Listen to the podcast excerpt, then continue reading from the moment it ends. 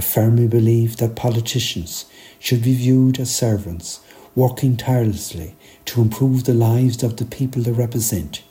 If selected by my fellow Fine Gael delegates to go before the people, I will not be found wanting in that regard.